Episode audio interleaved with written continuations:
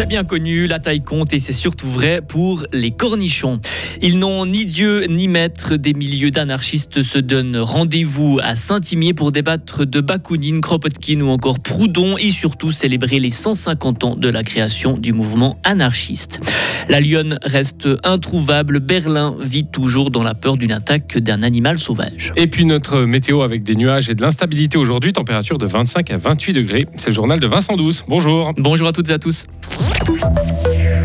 C'est la mi-temps en Nouvelle-Zélande, la mi-temps entre la Suisse et les Philippines. L'équipe suisse féminine de foot débute la Coupe du Monde, a débuté la Coupe du Monde et le score est de 1-0 pour la Suisse après 45 minutes.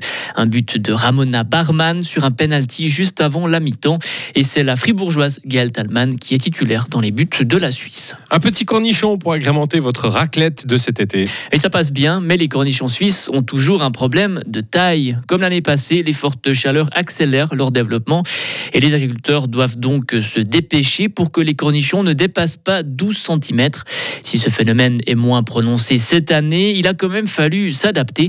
Benoît Marty a une culture de cornichons bio dans la broie fribourgeoise. On a adapté un peu les surfaces. On sait maintenant, dès qu'il y a une nuit chaude, euh, quand il, fait plus de 20 degrés une nuit, le lendemain, il faut vraiment passer sur toute la parcelle pour avoir un calibre euh, qui correspond au cahier des charges. Euh.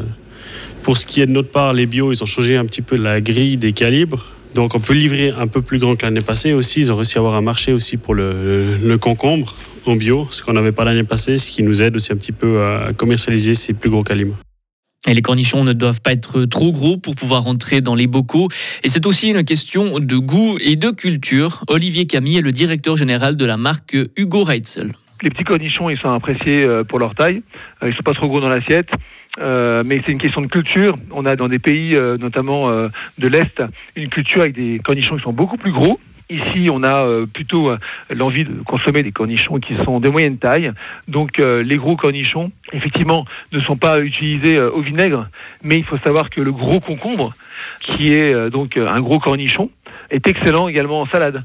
Donc, c'est quelque chose qui peut vraiment être parfait pour des salades d'été. Et comme l'année passée, Hugo Reitzel s'est associé à l'application Too Good To Go pour ne pas devoir jeter les cornichons trop grands.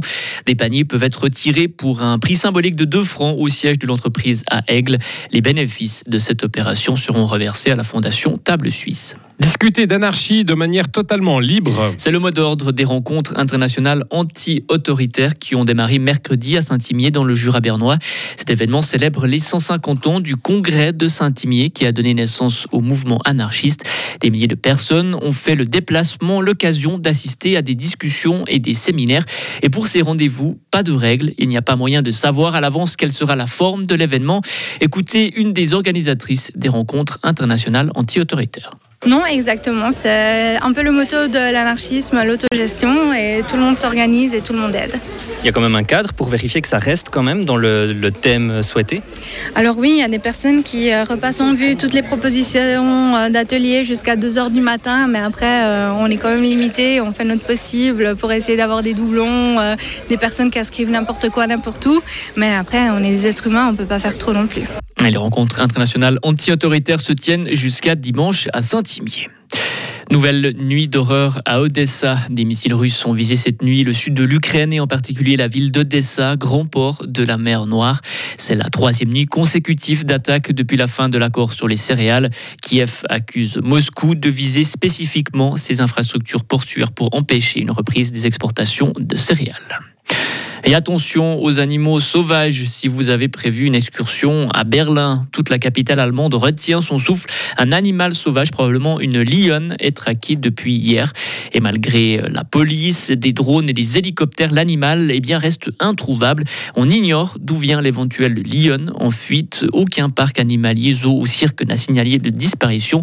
La population doit, elle, éviter les forêts de la banlieue berlinoise. Retrouvez toute l'info sur frappe et frappe.ch. La météo avec Les Cabs, votre partenaire tout en sécurité. Le temps reste nuageux et instable aujourd'hui avec risque d'averses orageuses ponctuelles, surtout l'après-midi. Il va faire de 25 à 28 degrés avec tout ça.